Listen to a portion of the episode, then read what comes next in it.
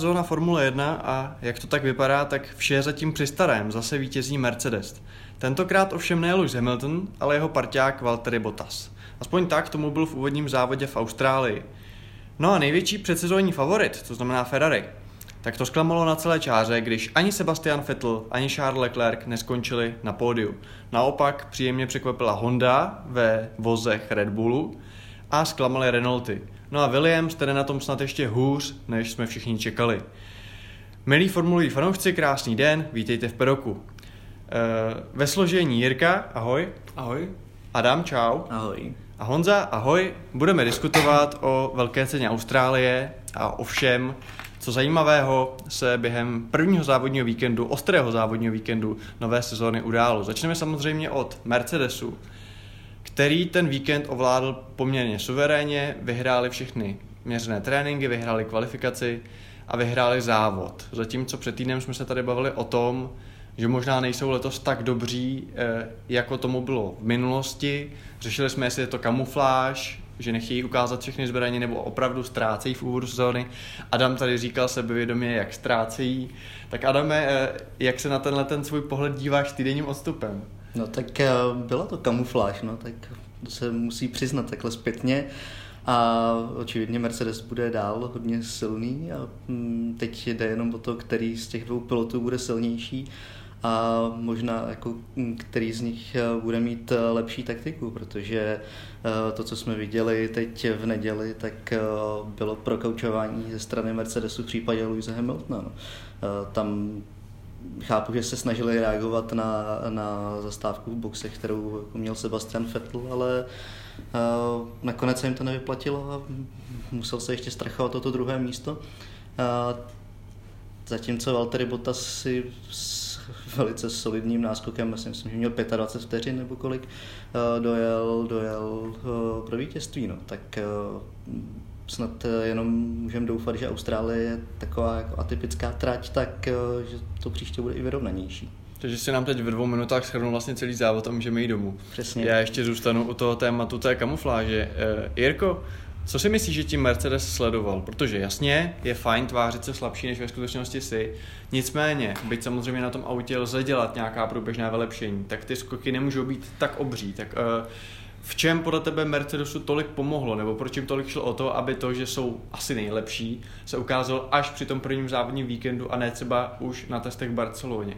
Vidíš v tom spíš jako psychologickou výhodu, nebo vidíš v tom opravdu i nějaký technický e, náskok, že ten týden e, může hrát roli, že třeba opravdu Ferrari mohlo být nějaký ukoléba, ukolébaný. V čem, v čem vidíš tu hlavní motivaci Mercedesu? Protože evidentně prostě nejeli na plný plyn. Já v první řadě jsem měl škodlivou radost z toho, že mi vyšla má predikce o tom, že Mercedes prostě předváděl kolosální sandbagging v Barceloně a, a má predikce toho, že prostě v tom prvním závodě sezóny prostě zas na těch pozicích, kde jsme je byli zvyklí výdat, znova budou.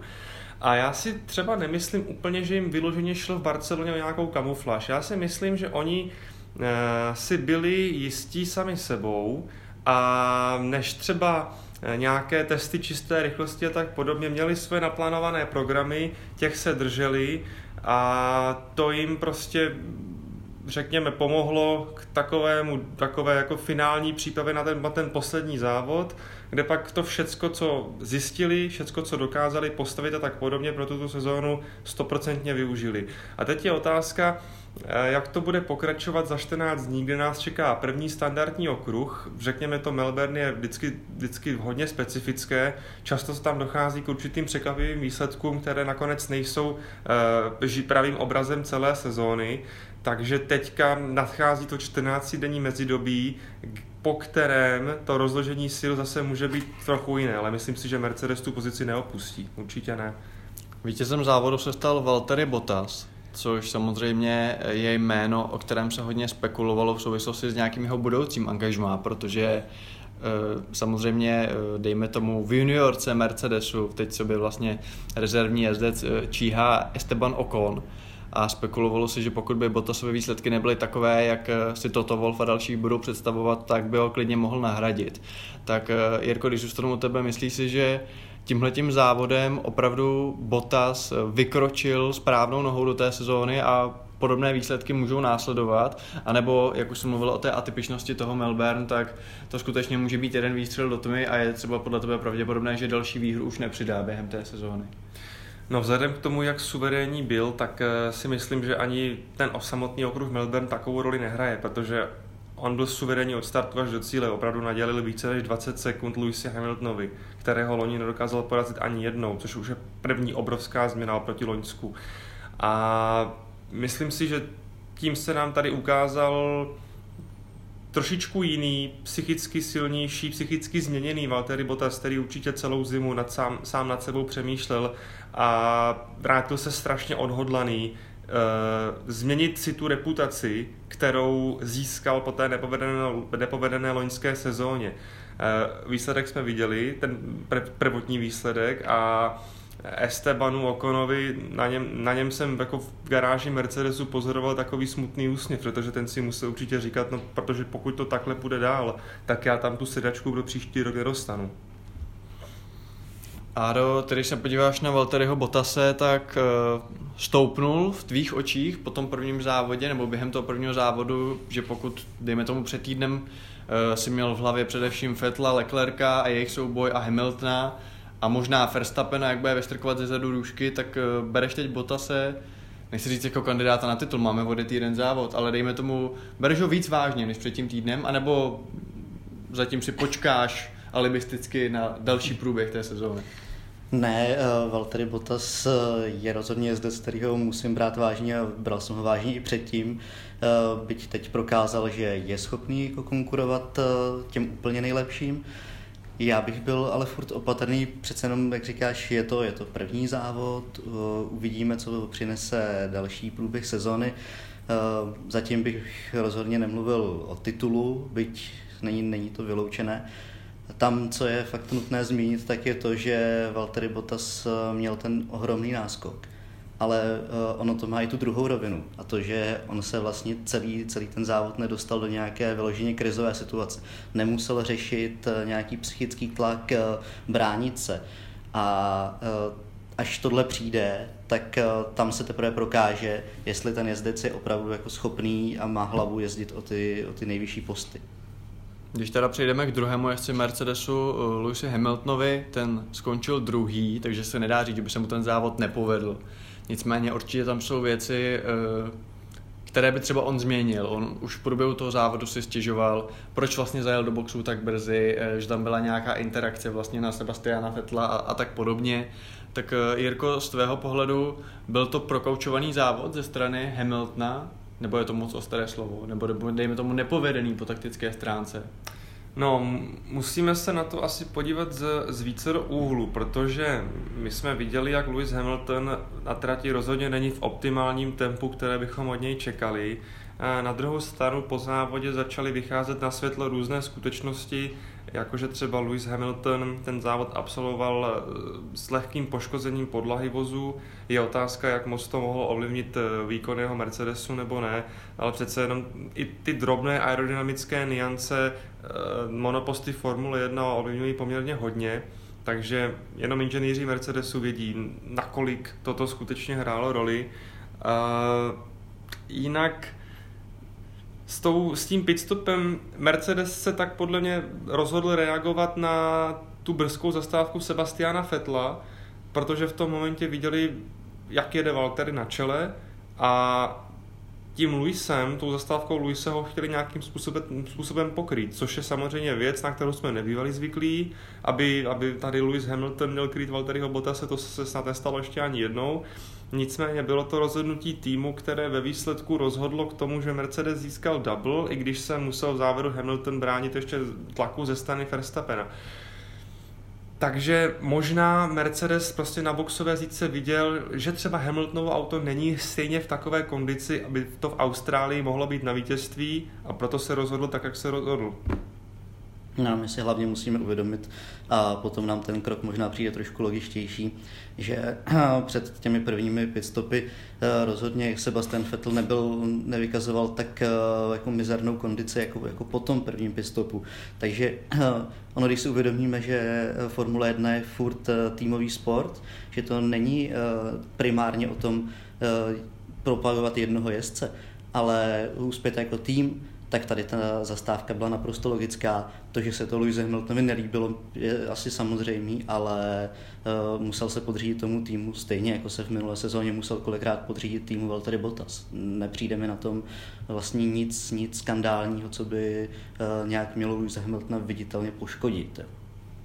Když přejdeme k Ferrari, tak samozřejmě ti nemají za sebou tak úspěšný víkend, ani jedno pódium. To samozřejmě je průšvih. Řekněme si to na rovinu.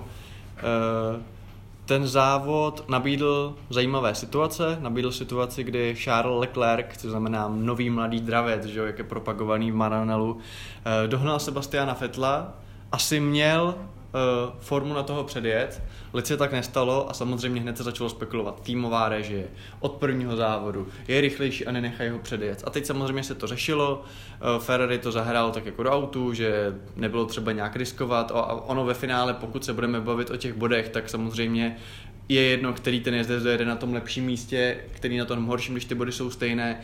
Otázkou je, jestli by třeba Charles Leclerc měl na to dojet Maxe Verstappena, který jel vynikajícím způsobem, o tom si třeba můžeme popovídat. Pak se řešilo to, proč třeba Leclerca nenechali závodit o ten bonusový bod za nejrychlejší kolo, to bych nechal ještě trochu stranou, ale když zůstaneme právě u, u tohle eh, týmu z Maranela, tak eh, co, co, co to tam vlastně Ferrari předvedlo, Jirko, v Austrálii? Proč se to takhle nepovedlo? Protože čtvrté a páté místo není úspěch. Ty jsi zmiňoval, že to, že Ferrari nezískalo pódium, je průšvih a já bych řekl, že ještě větší průšvih pro ně je to, jakým způsobem ztráceli na Hondu v útrobách Red Bullu Maxe Verstappena, protože to si myslím, že musel být obrovský šok. To nečekal vůbec nikdo a najednou jsme viděli, jak Max Verstappen prostě na trati eh, s ještě loni vysmívanou Hondou dotáhl Ferrari, které podle predikcí mělo být letos nejlepší a vyloženě si ho podal na té trati. A to si myslím, že leží jako v Maranelu inženýrům v žaludku ještě více než to, že nezískali pódium. No a pak eh, v závěr toho závodu, mm, tak z mého pohledu taková konzervativní strategie Ferrari, oni eh, viděli v podstatě, že už, už hned po startu závodu tam to bylo velice těsné mezi, mezi Leclerkem a Fettlem obrovské štěstí, že buď Leclerc neměl zničené přední křídlo, nebo že nespůsobil defekt Fettlovi, eh, tak se uchýlili, uchýlili k takovému konzervatismu a chtěli, chtěli bezpečně dovést oba vozy na relativně slušných bodech eh, protože to bylo to maximum, co z toho mohli v tom prvním závodě vytěžit, když o pódium bojovat nemohli. A z tvého pohledu to rozhodnutí teda bylo, bylo OK? Eh, bylo to ospravedlnitelné, takhle bych to řekl. A když by dostal Leclerc možnost uh, závodit a předjel by Fetla, tak myslíš si, že by měl na to bojovat s Verstappenem, anebo prostě no, ta Honda byla na tom lépe? Vzhledem, vzhledem k tomu, uh, jaká už v tom momentě uh, byla ztráta Ferrari, tak si myslím, že by Verstappena už nedohnal. I, i s, s přihlednutím k tomu, jakou formu vykazoval Verstappen a jaké časy zajížděl. On, zaj, on stahoval Hamiltona a pochybuju, že by v takové, v takové rychlosti ho začal stahovat Leclerc. No, já ten závod sledoval dokonce dvakrát a jako po druhý jsem se právě soustředil na to, jestli uh, Charles Leclerc sjížděl Maxe Verstappena po, i po těch zastávkách boxech. Uh, nebylo to, nebylo to výrazné, jako uh, tam ten čas, uh, ta ztráta byla furt, furt podobná. Takže na tuhle otázku si myslím, že je eh, jasná odpověď, že ne, nedojel. Eh, rozhodně by ho nepředjel. Na to už opravdu zbývalo strašně málo času. Jestli by se přiblížilo pět vteřin, jako mm, ta, tam nehraje roli. A z tohohle pohledu zase je to, je to jako z, od Ferrari naprosto logický krok. Oni by nezískali nic navíc.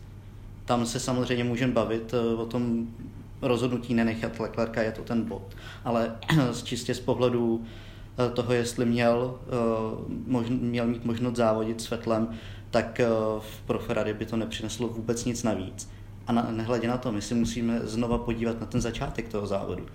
A to je to, že eh, na tom, eh, v tom prvním stintu tam Charles Leclerc nebyl. Nebyl eh, nijak výrazně rychlejší než Vettel. Já, pokud si dobře pamatuju, tak minimálně prvních těch deset kol dokonce ztrácel na Vettela. On se propadl po startu. Přesně. A nedávalo, nedávalo prostě smysl, aby tady Ferrari hazardovalo s tím, že ztratí. Tady nejde jenom o tu neho, případnou nějakou kolizi nebo nehodu, ale tady o to, že stále uh, Sebastian Vettel je tím pravděpodobnějším uchazečem o titul. A v minulé sezóně několikrát uh, Ferrari mm, postrácelo tyhle ty drobné body kvůli tomu, že nepřistoupilo k týmové režii. A tady to nedávalo smysl. Asi nejpříjemnějším překvapením uh, té nedělní velké ceny byl výkon Maxe Verstappena, respektive motoru Honda v jeho voze v Red Bullu.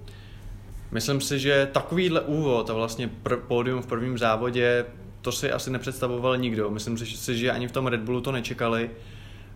My jsme samozřejmě už minule řešili, jestli McLaren nebude litovat, což asi to vypadá, že bude. Byť samozřejmě ta situace není úplně, úplně analogická, protože ta spolupráce Red Bullu s Hondou je samozřejmě na jiné úrovni, eh, než byla s McLarenem. Nicméně, když položím takovou hloupou otázku, na kterou odpověď zní ano, asi to byl skutečně dobrý krok od Christiana Hornera a jeho hochů, protože třetí místo parádní úspěch. Ano. Ale ne, takhle, já jsem minule říkal, říkal, že Red Bull s Hondou vyhrál jackpot. A mám takovou škodolibou radost z toho, že se mi to potvrzuje už v prvním závodě sezóny. A skutečně McLaren udělal největší možnou chybu v tom, budu si opakovat, ale je to tak, že se rozešel s Hondou a že nespolkl trochu té britské hrdosti pro to, aby začal být více poslouchat tu japonskou část týmu a tak podobně. A vrchol, vrchol toho zmaru byl rozchod s Hondou, přechod k Renaultu a teď to završilo odstoupení Carlose Sainze v prvním závodě, když z jeho monopostu šlehaly plameny. Takže v McLarenu si myslím, že mohli zbít ten oči pro pláč. Naopak eh, Red Bull má za sebou rok vynikající přípravy z Toro Rosso, kdy získali obrovské množství dat, obrovské množství informací a vypadá to, že když to zaklepu pro jistotu, že ta Honda s Red Bullem fungovat bude. A co se týče Maxe Verstappena, on je ten pilot, který z toho spojení, pokud ten balíček bude kvalitní i nadále, může vyždímat maximum. Max Verstappen, kandidát na mistrovský titul?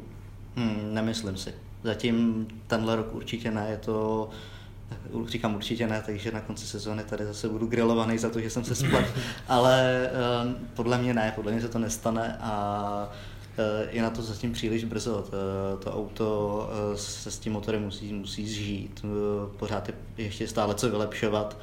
A je, je to fakt brzo na to přemýšlet o, o titulu. Byť výhledově samozřejmě hm, ta možnost je reálná. A trváš stále na tom, že má Ferrari lepší techniku k dispozici, nebo rychlejší techniku než Red Bull? uh, zatím pořád na tom trvám, protože znova, Austrálie je hodně atypická trať a eh, tenhle názor změním případně, až eh, když se odjedou, dejme tomu, další dva závody a bude to vypadat stejně, takže po Číně, možná se Takže na to zeptej. Po tisící Grand Prix Po tisící uvidíme. Grand Prix, přesně tak. Druhý z pilotů uh, Red Bullu, Pierre Gasly, tak ten tak úspěšný závod nezažil, dojel 11. což znamená mimo body, měl za sebou tragickou kvalifikaci, kde skončil 17. jestli se nepletu, což znamená vůbec nepostoupil ani do druhé části. A v závodě to byl takový, dejme tomu, uh, hořko-sladký závod. Eh, místama, když se pohyboval, dejme tomu na šestém místě, kde teda byl z důvodu, že ještě neměl za sebou zastávku boxek, zatímco piloti okolo něj ano, tak bylo vidět, že je rychlý, že to auto je rychlé, což znamená, že nejen Verstappen, ale i Gasly má k dispozici eh, dobrý materiál. Na druhou stranu, když vezmeme samozřejmě kvalifikaci, což byl jako průšvih, jako myslím si, že nepostup Red Bull z první části je prostě průšvih naprosto jako skandální, Eh, tak když se pak dostal do nějakých závodnických situací, což bylo typicky, když vlastně před ním měl Daniel Kviat, což je ještě pikantnější jednak o to, že byl jakoby ve slabším autě B týmu, v Toro Rossu, a za druhé, že to je bývalý pilot Red Bullu, který teoreticky by si mohl třeba dělat zase, eh, zase záluč na tu předačku v tom hlavním týmu. Takže ho vlastně porazil kolega vlastně z Bčka a ještě vlastně bývalý pilot to je, to je stáje, takže a on vlastně nevymyslel nic za těch několik kol, prostě neměl, neměl šanci. Takže Jirko, jak to by se líbil Pierre Gasly, že samozřejmě je jasné, že u Red Bullu bude všechno koncipované na Maxe Verstappena, že odpadá taková ta rivalita Ricardo Verstappen. Nicméně, byť bylo jasné, že Gasly bude dvojka, tak třeba mohlo se čekat, někdo mohl čekat, že to bude taková, dejme tomu, stabilní dvojka. A teď je otázka, jestli vůbec bude dojíždět na bodech a pokud ano, jestli to nebudou spíš nějaké deváté příčky, než dejme tomu šesté, páté, čtvrté, prostě, mm. Uh, protože třeba já řeknu, abych taky řekl nějaký svůj názor, mě prostě Gasly zklamal. On má dobré auto, ale ze závodnického pohledu neukázal nic, abych si řekl, tomu ta sedačka patří oprávněně, to bych tam spíš viděl toho Dan- Daniela Květa, který je velmi pěkný závod. Tak eh, jak se tobě líbil Gasly a co od něj čekáš? Čekáš od něj zlepšení, nebo si myslíš, že tak nějak podobně to bude vypadat po celou sezónu? Stoprocentně souhlasím s tebou v tom, že Gasly zklamal. E, I mě poměrně výrazně protože to, co předváděl za Květem, to bylo trápení a Daniel Květ potom po závodě u mě vyhrál cenu za nejlepší pozávodní vyjádření eh, Austrálie 2019, když, když řekl, jel jsem jako zvíře, abych ten bod udržel. A není, nemůžeme se mu divit, protože pořád tam musí v něm převládat ta hořkost eh, z toho jeho nahrazení Maxem Verstappenem v roce 2015. Eh, co se týče Gaslyho, tak velké zklamání a rozpaky už od kvalifikace. On, když, když byl loni v Toro Rosso, tak se z něj dělal, tak z něj Red Bull, potažmo jeho vlastní tým, dělali divné nejlepšího pilota na světě a neustále měli tendenci srovnávat ho s Brandnem Hartlim. Eh, mnohokrát to u mě nemělo žádné opodstatnění, moc jsem to nechápal a bylo z toho naprosto zřetelné, kdo je v tom týmu upřednostňován. Eh, tak eh, najednou, najednou se po prvním závodě roku 2019 dostal Red Bull do pozice, kdy možná malinko dojede na svůj přístup k jezdcům z loňské sezóny v B týmu, protože podle, podle hodnocení Gesliho bychom od něj měli čekat něco úplně jiného, než několika kolové trápení za květem a další skupinou jezdců, kde ani se systémem DRS na dlouhé hlavní rovině nebyl schopný uh, soupeře předjet. A abych to schrnul na závěr, tak Pierre Gasly a jeho marný boj na 11. místě to pro mě bylo zklamá, největší zklamání velké ceny Austrálie 2019. Souhlas. Um, pokud jedete 56 kol za uh, svým papírově pomalejším uh, konkurentem, tak uh, nepředjet ho je prostě, prostě příšerný. A já jsem dokonce viděl hm, pár jako podívů nad tím, že Květ nepustil Gaslyho před sebe. no proč by to dělal? Že? Eh, nedávalo to smysl. Naopak eh, pro, i pro Red Bull bylo daleko, daleko eh, rozumnější nechat je závodit, a, aby se Gasly ukázal, jaký je. No a pak se nabízí teda otázka, co na to Helmut Marko, že? Protože ta nespokojenost s Gaslym byla už, už před sezónou. Myslím si, že tenhle závod mu reputaci rozhodně nezlepšil, spíš naopak a Možná se budeme zase po dvou, třech závodech bavit, jak dlouho uh, Gasly v té sedačce Red Bullu vydrží. Tady je nutno jenom asi tě opravit, ono to nebylo 56 kol, protože byla tam poměrně dlouhá pasáž, kdy Gasly jel vepředu, protože čekal na ten pit stop, mm-hmm. takže aby jsme jako byli na něj trošku hodnější na, na, na kloučka. Nicméně, když se bavíme o tom, jak skvělá je Honda, tak logicky se musíme bavit o Renaultu, protože pro Renault který, když teď budeme se bavit o továrním týmu, vstupoval do té sezóny s velkými ambicemi a s vynikající jezdeckou dvojicí, tak ať už z pohledu továrního týmu, tak, už, tak ani z pohledu dodavatele to nebyl úspěšný víkend. Jediné auto s motorem Renault uh, na bodovaných pozicích, což samozřejmě je průšvih. Byť samozřejmě třeba Lando Norris, jeho počínání vůbec nebylo špatné v průběhu toho víkendu. Nicméně pro Renault uh, nepovedený víkend. A když teda zůstaneme nejdřív uh, ne u motorářů, ale vyloženě u Renault F1, tak uh, Daniel Ricardo neprožil asi domácí závod, jaký by si představoval. Což samozřejmě není úplně, úplně fajn. Notabene, když vidíte, že ten zatracený Verstappen dojede třetí s Hondou, když víme, že právě Honda hrála v tom rozhodování Daniela Ricarda taky poměrně výraznou a ne nepodstatnou roli. tak uh, bude to zase uh, věštění uh, z kávové sedliny. Nicméně, uh, Jiří, myslíš si, že v případě Daniela Ricarda je to opravdu jenom takový blbý vykročení, anebo máš tušení, že se to může prolínat celou sezónou? 100% teď na něm v Austrálii se dělá i smůla, protože začalo to hnedka po startu, kde takovým s prvou nevinným manévrem způsobil poškození předního křídla vlastní, vlastního vozu, eh, když přejel ten eh, skrytý vodovodní kanál vlastně na, na pravé části tratě a okamžitě tím nabil ztrátu. A potom, aby toho nebylo málo, tak ještě musel odstoupit kvůli, kvůli technickému problému, takže pro Ricciarda určitě hodně smolný závod. Eh, Nico Hilkenberg oproti tomu, jako obvykle, dělal, co mohl, aby získal body a získal je to jako potvrdil, potvrdil tím svůj kredit a myslím si, že dovezl Renault na nejlepším možném místě, eh, jakého mohli francouzi v Austrálii dosáhnout, ale co si myslím, že je takový největší výkřičník pro Renault po prvním závodě je to, že na kvalifikační rychlost se skoro zdálo, že McLaren je rychlejší než Renault. Což si myslím, že teď se u Renaultu asi celkem řeší, protože málo kdo by si z nás asi typnul. Dali omylem nějaký lepší motor no, do McLarenu. No, ale indikovalo by to jednak to, že motor Renaultu nebude špatný, ale že Renault jako tovární tým má třeba v úvodu sezóny horší šasy než McLaren, na což by si málo kdo typnul potom, jaké peripetie vlastně s vývojem aut zažíval McLaren v minulých letech. Nicméně Lando Norris prostě byl rychlejší. A nemyslím si, že to je jeho zá... se vším respektem, ne, nemyslím si, že to je jeho závodnickým umem.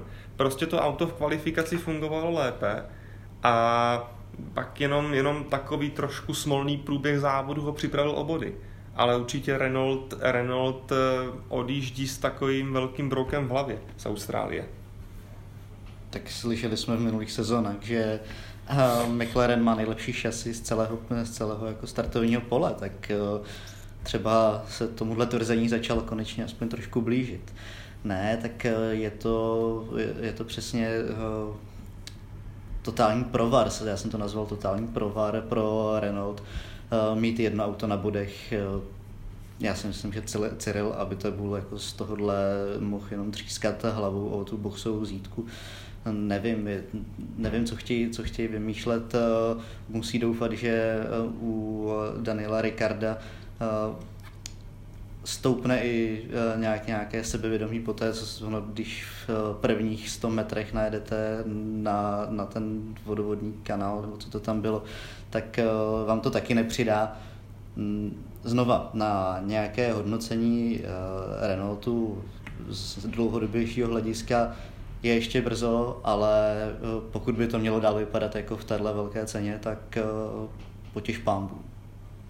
Co se týče McLarenu, zmínili jsme Lenda Norrise, eh, u Carlosa Sainze tam ten průběh závodu byl smolný, nicméně motory Renault, motory Honda, řešili jsme to tady i minule, a já bych se ještě vrátil teda na chvíli k takovému bočnímu tématu, protože samozřejmě teď si každý může říct, McLaren udělal osudovou chybu, Jirko o tom tady taky mluvil, nicméně, aby jsme to trošku více rozebrali. Uh, Jirko, jak si myslíš, že by vypadala ta spolupráce McLaren Renault dál, uh, teda McLaren Honda dál, pokud by pokračovala?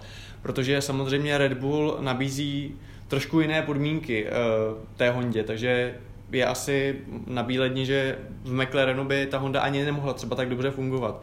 Myslíš si, že to je dejme tomu právě těmi chladnými vztahy, které tam byly, že to je částečně i vina McLarenu, že se tak jako neotevřeli té Hondě. Myslíš si, že prostě, nebo má Red Bull k dispozici lepší data, nebo prostě jsou, jsou tam moudřejší, eh, je tam třeba velký rozdíl v tom rozpočtu, eh, zkrátka dobře. Jak si myslíš, že by to vypadalo, kdyby eh, Honda zůstala, respektive McLaren zůstal u Hondy? Tam je bohužel největší problém v tom, že ono by velmi obtížně k nějakému progresu u McLarenu docházelo, i kdyby Honda zůstala, protože tam ten zájemný vztah už byl naplněn takovou hořkostí a takovou zlobou z obou stran, že tam vzniklo prostředí, ve kterém by podle mě nemohlo nic konkurenceschopného vzniknout.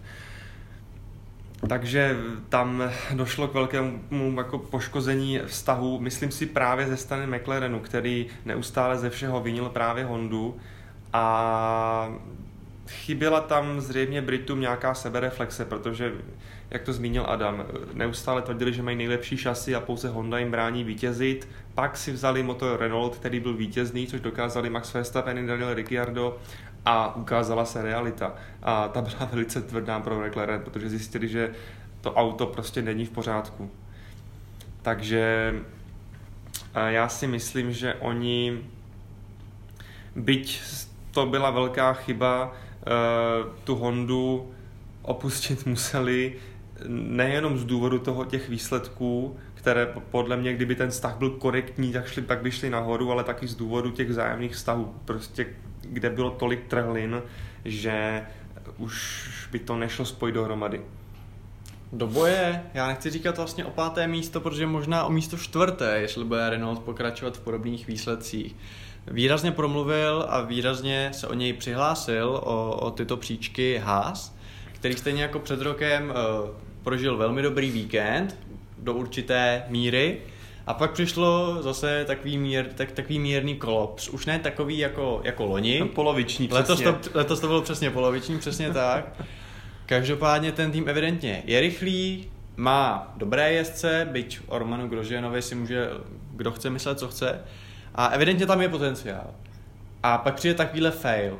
Uh, a ještě na stejném místě, přesně po roce, nebylo to sice úplně to samé, samozřejmě, ale zase prostě problematický pitstop, který vede k odstoupení ze závodu, v případě Romana Grožána. Jirko, čím si to vysvětluješ? Jak je to možné? Jako skutečně jsou tam jako nýmandi nějaký, nebo jak amatéři, prostě jako, jak to lajkovi vysvětlit tohle?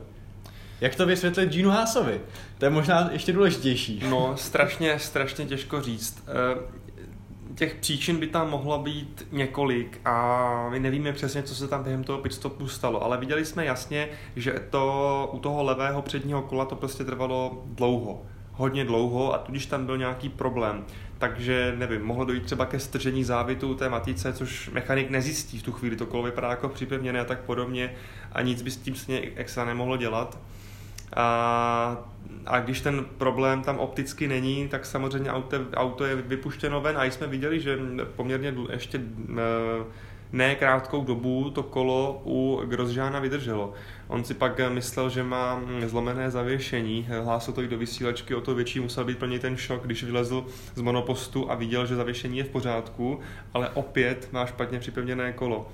A k samotnému hásu, co mě překvapilo je to, že my jsme tady kolektivně jsme se na tom shodli, že budou, budou uh, v hierarchii Ferrari trojky, to znamená výkonnostně i za Alfou, ale v Austrálii se ukázal opak, že oni byli mm, předváděli velice solidní tempo v kvalifikaci i v závodě a byli rychlejší než Alfy. A nebýt, nebýt toho výpadku Grosžána, tak by tam byli ve dvou, ve dvou vozech na velice pěkných eh, umístěních nejlepší desítce. Takže získali by dvojnásobnou porci solidních bodů a byli by na tom ještě lépe, než na tom ve výsledku po té první velké ceně jsou. A jak je to možné, že mají teda k dispozici lepší materiál než Alfa, pokud jsou až na třetím místě v hierarchii Ferrari? Já si nemyslím, no tak eh, byly to, byly to nejenom naše domněnky, ale domněnky celé řady zástupců odborné veřejnosti z řad motoristických novinářů, komentátorů a tak podobně. Nicméně může prostě dojít k tomu, že zjistíme, že jsme se my pletli a že ta hierarchie u Ferrari taková není. Že třeba co se týče, co se týče té motorářské podpory, tak Alfa i Haas mají stejnou. Ale v první řadě toto taky, taky eh, může být další faktor, a že zkrátka Hasu se velmi dobře povedlo šasy pro novou sezónu a že v této oblasti Alfa není na takové úrovni a proto eh, jak Kimi Raikkonen, tak Antonio Giovinazzi eh, ztráceli v tom prvním závodě. Byť Kimi ne tolik a dovezl solidní umístění do cíle.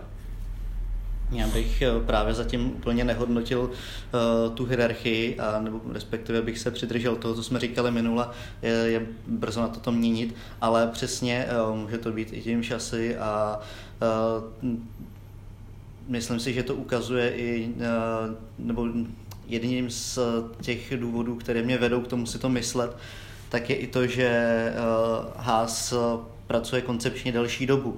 Přece jenom u Alfy, respektive u Saubru, došlo, došlo před dvěma sezonami ke změně a ten vývoj, na tom vývoji se to muselo nějak podepsat. Takže uvidíme znova v dalších závodech. Haas rozhodně nějak výrazně jakoby nedominoval nad, nad tou alfou. Jo?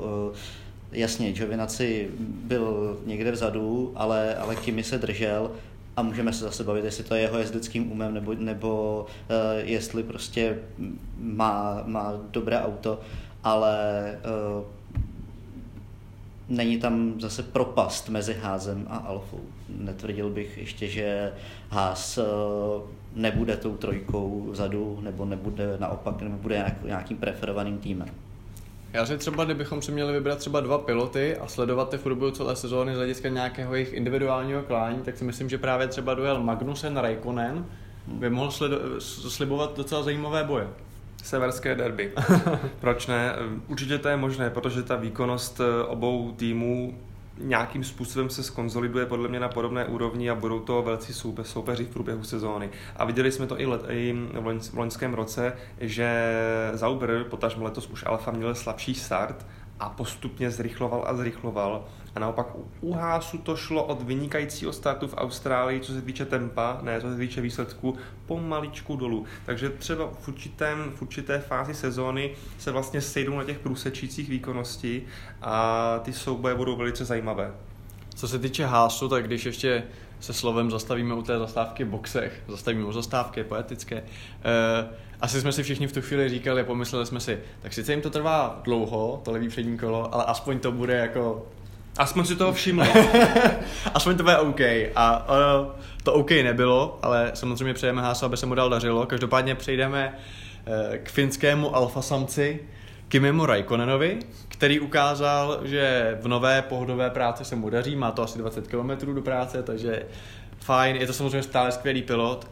Antonio Giovinazzi, na to bych se zaměřil víc. Samozřejmě uh, dělat jakékoliv review po prvním závodě sezóny je hrozně složité a někoho vychválit nebo naopak někoho odepsat, když je to jeden jediný závod, je samozřejmě hovadina. Nicméně, Antonio Giovinazzi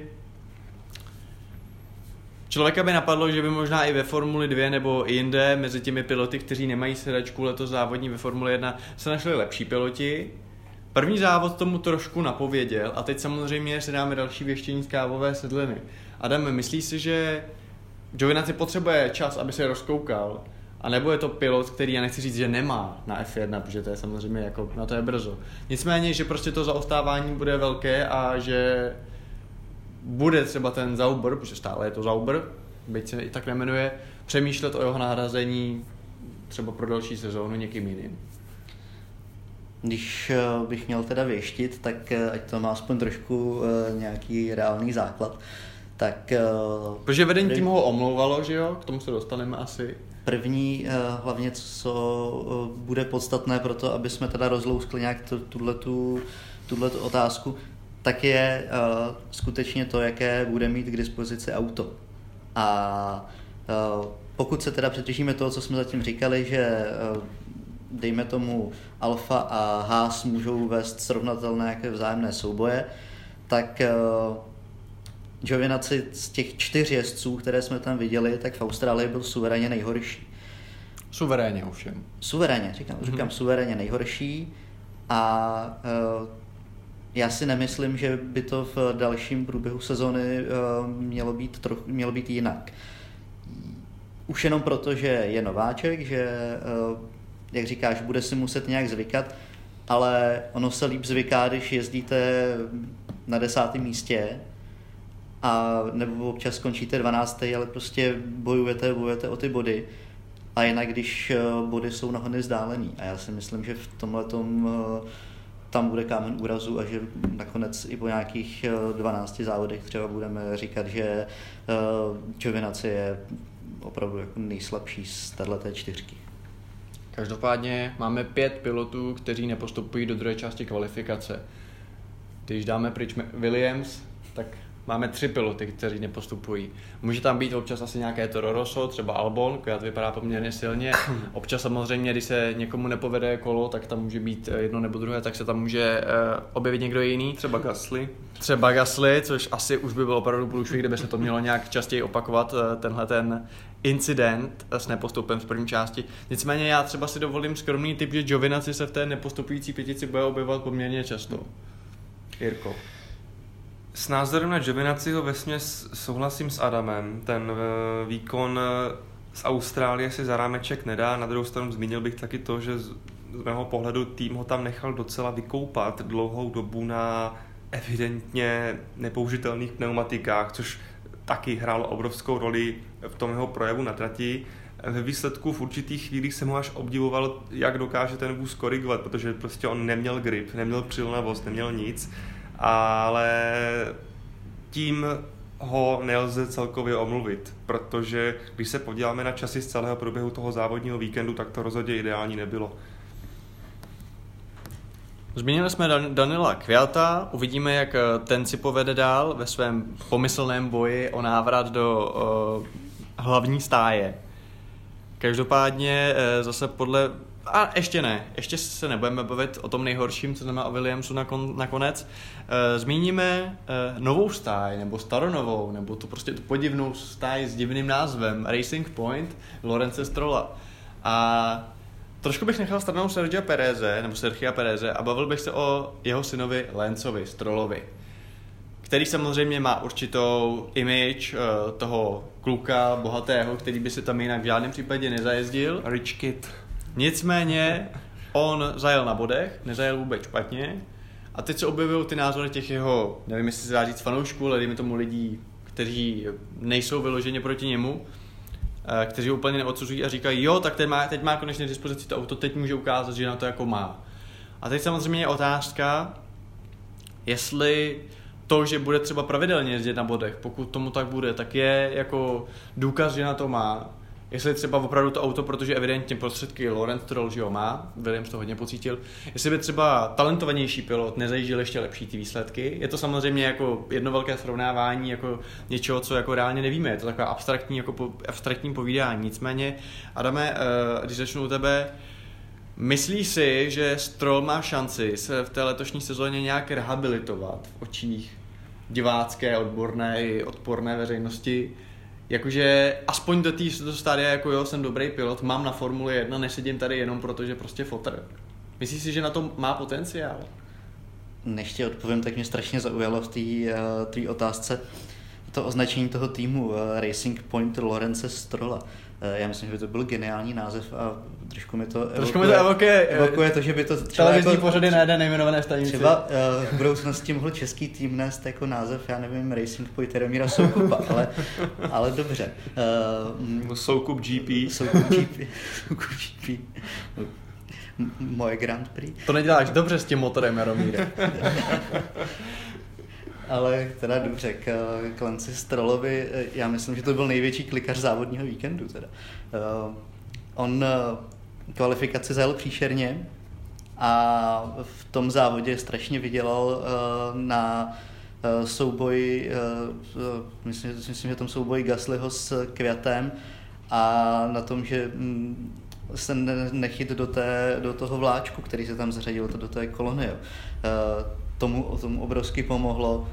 Já si úplně zatím nejsem jistý, jestli to nějak svědčí o tom, že Lance Stroll je uh, schopnější pilot, než byl třeba Esteban Ocon. Možná Lorenz Stroll je schopnější možná pilot Lorenz, než Stroll. Možná Lorenz Stroll by byl schopnější než Lance Stroll. Uh, těžko říct, ale uh, když se ptal na to, jestli by někdo v tom autě byl schopný zajíždět lepší výsledky, já si myslím, že když by tam zůstal Esteban Ocon, tak jsme ten Racing Point viděli trošku výše. Než... Dobře, a když dáme stranou Estebana Ocona, který je obecně brán za velký, hmm. velký talent, a kdybychom si tam dali třeba Hartleyho, nebo tyhle ty jezdce sirotky, dejme tomu na pomezí, tak ale my se bavíme o Lenci Strollovi, který jezdí třetí sezonu ve Formule 1. Pokud uh, zmiňuješ Hartleyho, není to úplně srovnatelný. Jako ten jezdec uh, nemá takové zkušenosti, ne, není, uh, není na A tak bavíme se o potenciálu, dejme tomu. pokud se bavíme o potenciálu, tak já si myslím, že Brandon Hartley má větší potenciál než Lance Stroll. Že uh, to, co uh, Brandon Hartley je schopný jako zajíždět, tak uh, a znova, jak, jako je to věštění z křišťálový koule nebo skálový sedliny, ale uh, já jsem k Lance Strollovi jako obecně skeptický. Myslím, že on musí mít obrovskou kliku, aby vzal výsledek. Teď, teď jí měl, a pokud ji příště mít nebude, tak může dopadnout podobně jako v té kvalifikaci. Je to strašně těžký měřit talent u někoho, kdo strávil dva roky ve Williamsu. Ale nicméně eh, Lance Stroll ukázal, že když se pro Williams sešly okolnosti, které mu nahrávaly k nějakému lepšímu výkonu, tak on je dokázal využít. Vys jeho pódium v Baku, anebo vys jeho vynikající kvalifikace na vodě v Monze to byly opravdu takové highlighty, které vytrhly Williams z nějaké takové celkové letargie eh,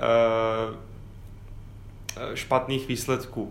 A teďka Lance Stroll má poprvé v kariéře ve Formuli 1 šanci předvést, eh, co doopravdy dokáže zajíždět. Ten první víkend Jasně, se štěstím jsem povedl, dovezl body, neříkám, že to bylo ideální, nicméně až čas ukáže, jestli Eh, to bude u něj pravidlem, nebo jestli to bylo skutečně štěstí. Když jsme se tady bavili o dalších pilotech, třeba o, o Brandon Hartley, to se nedá moc srovnávat, protože Lance Stroll je stále mladý pilot když to Brandon Hartley, to bych řekl, že je prostě hotový jezdec. Je mu je 29, on už má kariérní úspěchy, on je dvojnásobný mistr světa, vítěz Le teď se vrátil na scénu Sportscar a minulý víkend na Sebringu byl ve dvou závodech, ve dvou dnech dvakrát na pódiu a celkem to bylo 20 hodin závodění. Já si myslím, že on je rád, že je na scéně zpátky na scéně sportovních vozů, kde vyrostl a i kdyby dostal znovu nabídku z Formule 1, tak uh, myslím si, že by hodně zvažovali, jestli vůbec přijme. Když přejdeme právě k Williamsu, který už tady byl zmíněn, tak samozřejmě asi se v tom nemusíme nějak extra jako patlat, protože to je fakt jako hrůza, je to možná ještě větší hrůza, než jsme si třeba mysleli, ať už z hlediska té stáje jako takové, tak i z hlediska Roberta Kubici. Že samozřejmě na jedné straně máme ten skvělý comeback, na druhé straně Robert Kubica a měl tam i prostě momenty v tom závodě, kdy bylo vidět, že prostě tohle není pilot Formule 1. A ta otázka je, jako, jak to dno může být hluboké v případě Williamsu. Je to obrovsky složitá situace, protože ten tým na začátku sezóny sráží snad úplně všechny myslitelné faktory. My jsme se k tomu minule nestihli dostat, ale například Williams přivezl do Barcelony monopost s určitým zavěšením absolvovali s tím testování a poté zjistili, že to zavěšení je ilegální a do, do Melbourne museli přivést úplně nový systém, se kterým nestrávili na trati ani minutu. E, takže i s, i s takovými problémy se Williams musel před startem sezóny potýkat. Teď navíc další věci, nedostatek součástek a tak podobně, nedostatek náhradních dílů. Takže v podstatě ten první víkend byl pro Williams e, ještě další testování, a o závodním víkendu se u nich v jejich případě moc mluvit nedá kvůli těm nižším okolnostem. Tudíž bych se i bál hodnotit nějaké jezdecké výkony, protože tady to o jezdeckých výkonech moc nebylo. Tady to bylo za prvé o tom trápení a za druhé o snaze nějakého testování a nějakého vývoje s vidinou nepravděpodobného zlepšení do dalších závodů. Já jsem dokonce eh, po tom závodě krátce po tom závodě vyslovil takovou kacířskou myšlenku, eh, že by pro Williams možná bylo úplně nejlepší eh, se tady jako vykašlat na všechny ty kritiky a tuhle sezónu úplně odepsat eh, a soustředit se právě na sběr dat a vylepšování toho auta pro sezóny další. A teď se nebavíme jenom o té, o té příští sezóně, ale i o té přelomové další s tím autem, které mají prostě díru do světa, neudělají. Eh, minule jsme se tady smáli tomu, že eh, jestli mm, mezi sebou budou jezdci Williamsu soupeřit bodově, no tak eh, teď vidíme, že pravda je fakt, že, že nebudou. A co se týče Roberta Kubici, ten návrat je strašně těžký. Je to po tom všem, čím si Robert Kubica prošel, se vším tím handicapem, který stále má, je fama, fantastický příběh, famozní příběh, eh, že se eh, do Formule 1 vůbec vrátil. Na druhou stranu, hm, A ještě dodejme teda, že ono, když si rozbijete auto hned v první zatáčce nebo v prvním kole, tak znova nepřidávám to na, na sebevědomí, ale na druhou stranu on ani poté nepředváděl nic, nic extra.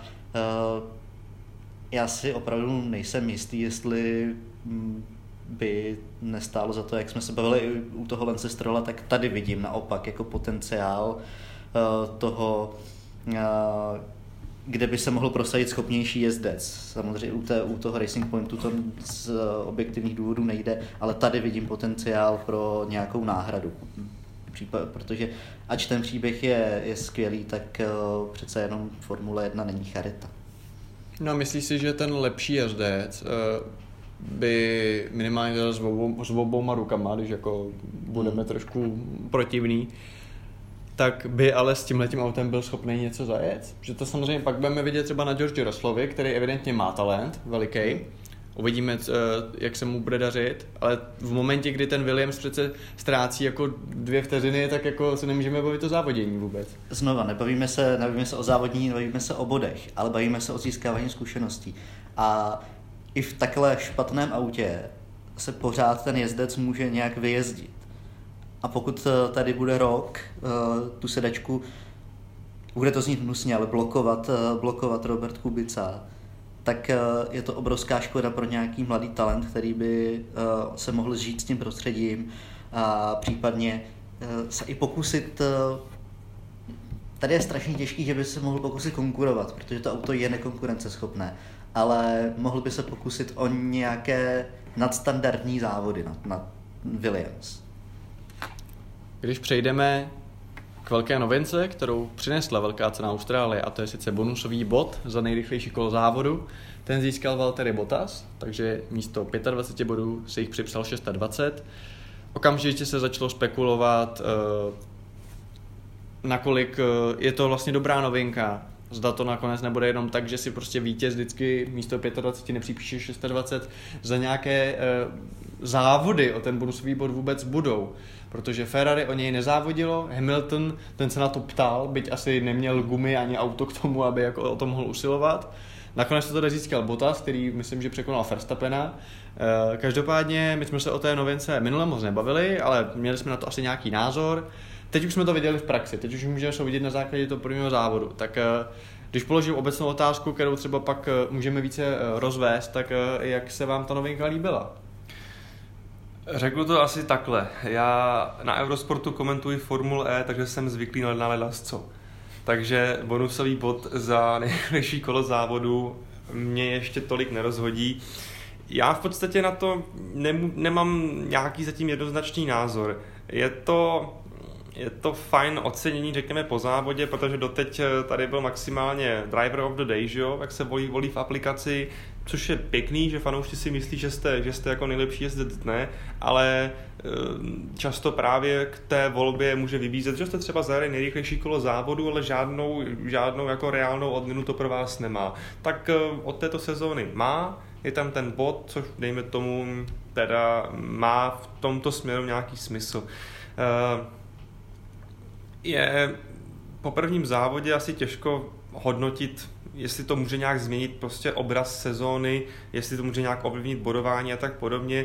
Už jsem četl vlastně články o tom, které sezóny by to ovlivnilo ve výsledcích celkového pořadí, kdyby ten bod za nejrychlejší kolo se uděloval. Nicméně myslím si, že to vůbec nemá smysl o tom psát, protože v těch sezónách to prostě nebylo, nic se s tím nezmění a ve Formuli 1 se pravidla kolem eh, bodů měnila xkrát a kdybychom po každé měli rozebrat, co by změna bodování eh, změnila se s především sezónami, tak eh, to bychom si točili v takovém záhadném kruhu a nikam by to nevedlo. Takže máme novinku, všichni s ním budou teďka počítat, do budoucna třeba nějaké týmy se na to budou zaměřovat a myslím si, že pokud třeba kolem toho byla nějaká negativní, negativní atmosféra, negativní názory, nemyslím si, že to je nějak jako relevantní.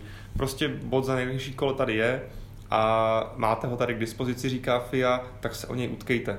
Je to bonus od nás. Teď je otázka, jestli ty týmy se o něj budou chtít utkávat, protože viděli jsme to i třeba u Ferrari, kde říkali, my jsme, ne, když se jich ptali na to, proč třeba Leclerca nenechali bojovat, když bylo jasné, že prostě za nima bylo před tím Magnusenem asi 35 vteřin prostě, eh, prostě díra, tak proč to prostě a Leclerca nenechali přijet Vetla a Verstappen ten byl samozřejmě daleko a, a všechno, takže byla tam ta možnost, oni nevyužili, říkali, byl to moc velký risk. A teď samozřejmě eh, můžeme se bavit, jako každý zastavení závodního auta, který jede tak jako Formule 1, je samozřejmě risk. A teď je otázka ten bod. Stojí to za to, anebo je tohle, je tahle ta politika Ferrari, dejme tomu, příliš opatrnická, že jako ten bod za to stojí, anebo jak ty se na to díváš? K tomu řeknu jednu jedinou věc. Teď třeba si s tím nikdo nelámal hlavu, ale sezona dospěje do, do fáze, kdy budou všichni bojovat o každý bod. A potom třeba ten přístup k tomu bodu za nejrychlejší kolo a jeho potenciálnímu zisku bude úplně jiný, než byl v prvním závodě v Austrálii. Já souhlasím s tím, že bychom si měli počkat na to, jak to bude vypadat dál. Každopádně teď eh, v Austrálii to na mě působilo až trošku bizarně, když eh, poslední tři kola na jednou nebo čtyři kola na jednou začalo eh, vypadat tak, že tam začala blikat ta grafika s nejrychlejšími sektory a podobně. Je to, je to umělý prvek, já asi chápu i záměr FIA trošku oživit někdy ty nudné, nudné konce těch velkých cen, ale já jsem k tomu zatím docela skeptický. Já, pokud by to mělo vypadat jako v Austrálii, tak eh, to nějaké dra- drama nepřineslo a jediné, co asi tuhle tu novinku může, může ospravedlnit, tak je opravdu to, že uvidíme nějakou výrazně vyrovnanou sezónu, ať už teda v poháru jezdců nebo v poháru konstruktérů a ty týmy opravdu mezi sebou začnou přetahovat obody. Protože pokud to má vypadat tak, že eh, Mercedes nebo Ferrari nebo kdokoliv jiný najednou jenom přepne auto do kvalifikačního režimu a ujede v jednom kole všem a pak už vlastně o se o nic nebojuje, tak eh, já nevím, jestli to úplně plní ten účel, který hm, jsem tady naznačoval. Na druhou stranu můžeme si nostalgicky zavzpomínat na doby, kdy se v kvalifikačním režimu jezdilo téměř celý závod. A že tam těch rychlejších kol bude zase víc, protože samozřejmě vzpomínáme si na souboje Alonso se Schumacherem a podobně. Každopádně, co tohle ta novinka přinese a jestli teda bude zájem o ten bonusový bod, to ukážou další závody. Stejně jako další závody ukážou vlastně všechno to, o čem jsme uh, si tady povídali. Takže já za zajímavou diskuzi děkuji Adamovi. Díky, ahoj. Jirkovi. Děkuji, ahoj. A loučím se i já, Honza, s váma. Pusťte si nás zase příště, jestli jsme se vám líbili. Mějte se fajn. Ciao.